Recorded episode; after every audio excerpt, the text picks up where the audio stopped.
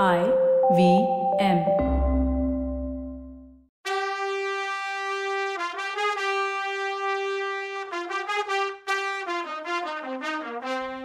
Welcome to கதை பாட்காஸ்டின் பொன்னியின் செல்வன் இது எபிசோட் ஃபார்ட்டி ஒன் கதை சொல்பவர் கவிதா வணக்கங்க. நான் கவிதா பேசுகிறேன் இளவரசர் வந்தியத்தேவன் கூட பழையாறைக்கு வருவாரா?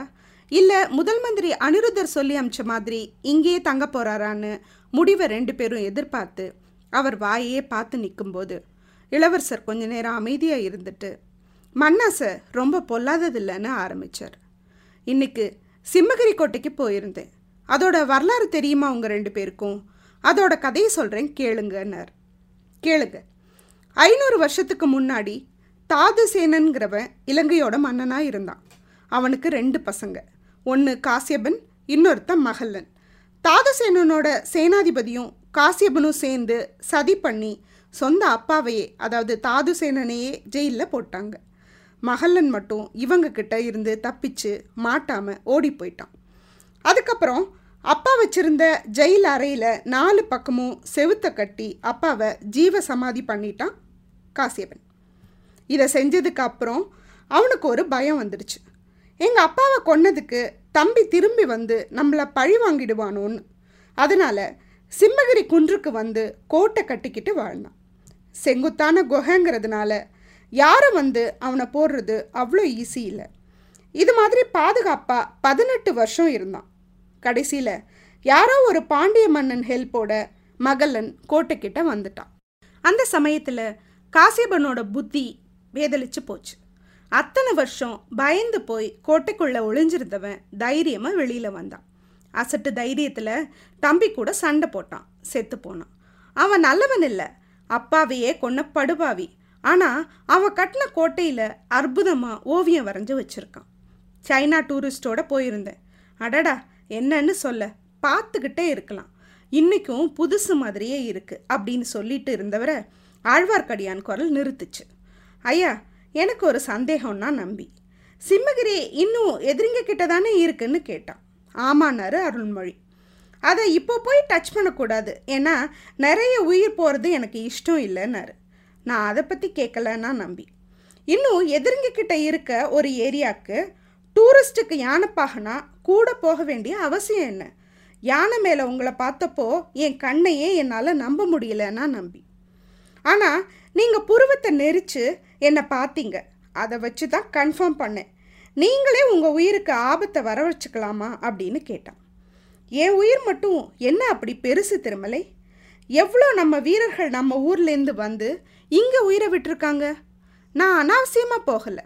சிம்மகிரி ஓவியங்களை ரொம்ப நாளாக பார்க்கணுன்னு எனக்கு ஆசை. அது இப்போ தான் நிறைவேறுச்சுனாரு இளவரசர்.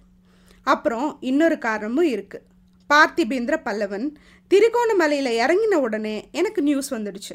அவரை இன்னைக்கு நான் பார்க்க விரும்பலை. ஏன்னா முதல் மந்திரி மாதோட்டத்துக்கு வந்திருக்காருன்னு தெரியும்.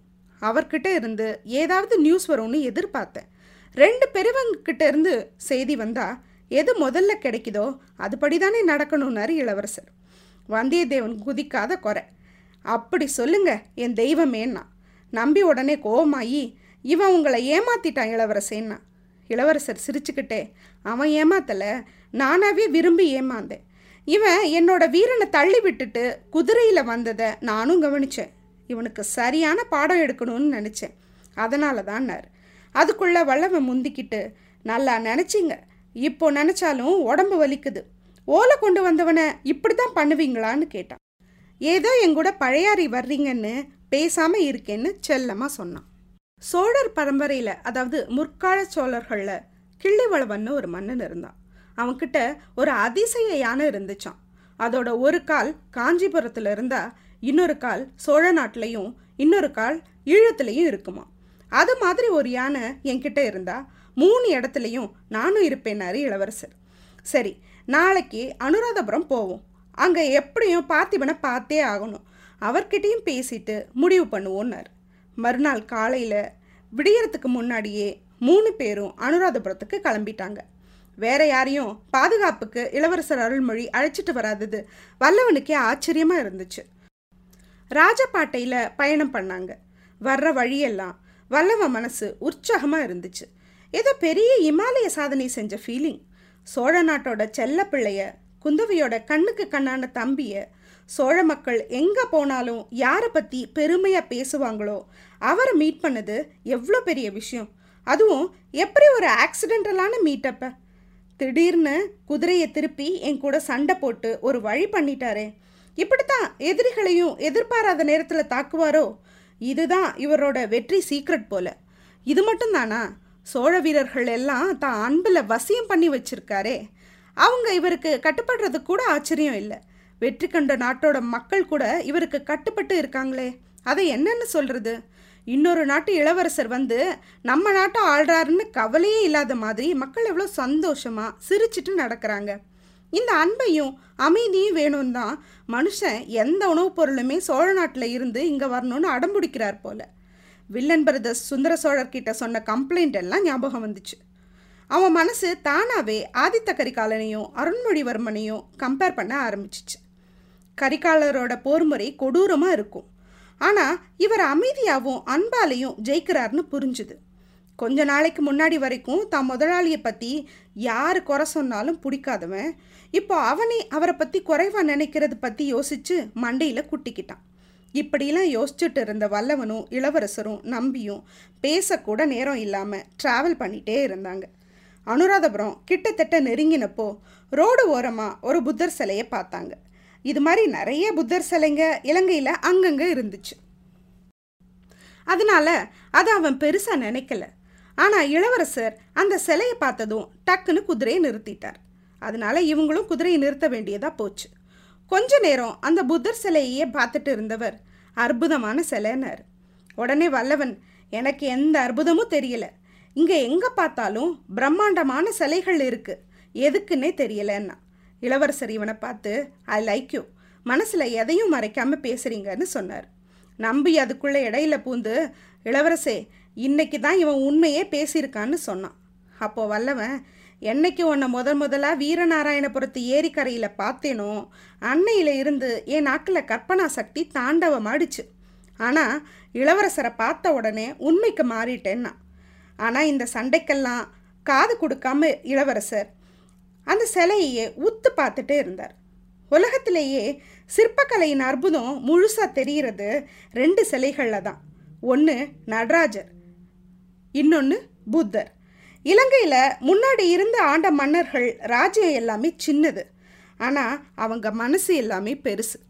புத்தர்கிட்ட அவங்களுக்கு இருந்த பக்தியை இப்படி பெரிய பெரிய சிலை அமைச்சு காட்டிக்கிட்டாங்க. ஆனால் நம்ம சோழ நாட்டில் சின்ன சின்ன சிவன் கோயிலாக கட்டி வச்சிருக்கத பார்த்தா எனக்கு அவமானமாக இருக்குன்னாரு. இப்படி சொல்லிக்கிட்டே குதிரையில் இருந்து இறங்கி புத்தர் சிலைக்கிட்ட போனார். புத்தர் பாதத்தில் இருந்த தாமரை மொட்டுக்களை கவனமாக பார்த்தார்.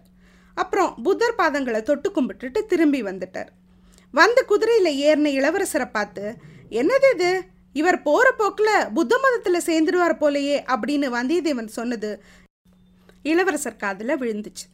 அவர் அவனை பார்த்து சிரிச்சுக்கிட்டே இந்த சிலை எனக்கு ஏதோ செய்தி சொன்ன மாதிரி இருக்குன்னார் ஆஹா எங்களுக்கு அப்படி ஒன்று காதில் விழலையே என்னது அதுன்னாங்க. இன்னைக்கு நைட்டு பன்னெண்டு மணிக்கு அனுராதபுரத்தில் சிம்மதாரை தடாகத்துக்கு வரணும்னு பகவானோட பாதங்கள் எனக்கு சொன்னுச்சு அப்படின்னார். சாயந்தரமாக இவங்க எல்லாரும் அனுராதபுரத்துக்கு வந்து சேர்ந்தாங்க. அது பழமையான சிட்டி. அதோட அழகை பார்த்து மெய்மறந்து போயிருந்தான் வல்லவன். நீளமான சுவர் அந்த சிட்டியை சுற்றி பாதுகாப்பாக இருந்தது. அது எங்கே போய் முடியுதுன்னே தெரியலை. அந்த மதிலுக்குள்ள எத்தனையோ கோபுரங்கள் ஸ்தூபிகள் மண்டபங்கள் சிகரங்கள் இருந்துச்சு. இந்த மாதிரி சிட்டி இப்போ இருக்கான்னு அவனுக்கே தெரியல. ஒருவேளை அசோகர் காலத்தில் பாடலிபுத்திரமும் விக்ரமாதித்தன் காலத்தில் உஜ்ஜயினியும் கரிகால்வளவன் காலத்தில் காவேரி பூம்பட்டினமும் இப்படி இருந்திருக்கலாம்னு அவனுக்கு தோணுச்சு. அந்த சிட்டியை நோக்கி கூட்டம் கூட்டமாக ஆளுங்க போயிட்டு இருந்தாங்க. அந்த கூட்டம் இவங்கள கவனிச்சிடக்கூடாதுங்கிறதுக்காக அவங்க மூணு பேரும் ராஜபாட்டையிலேருந்து விலகி குறுக்கு பாதையில் போனாங்க.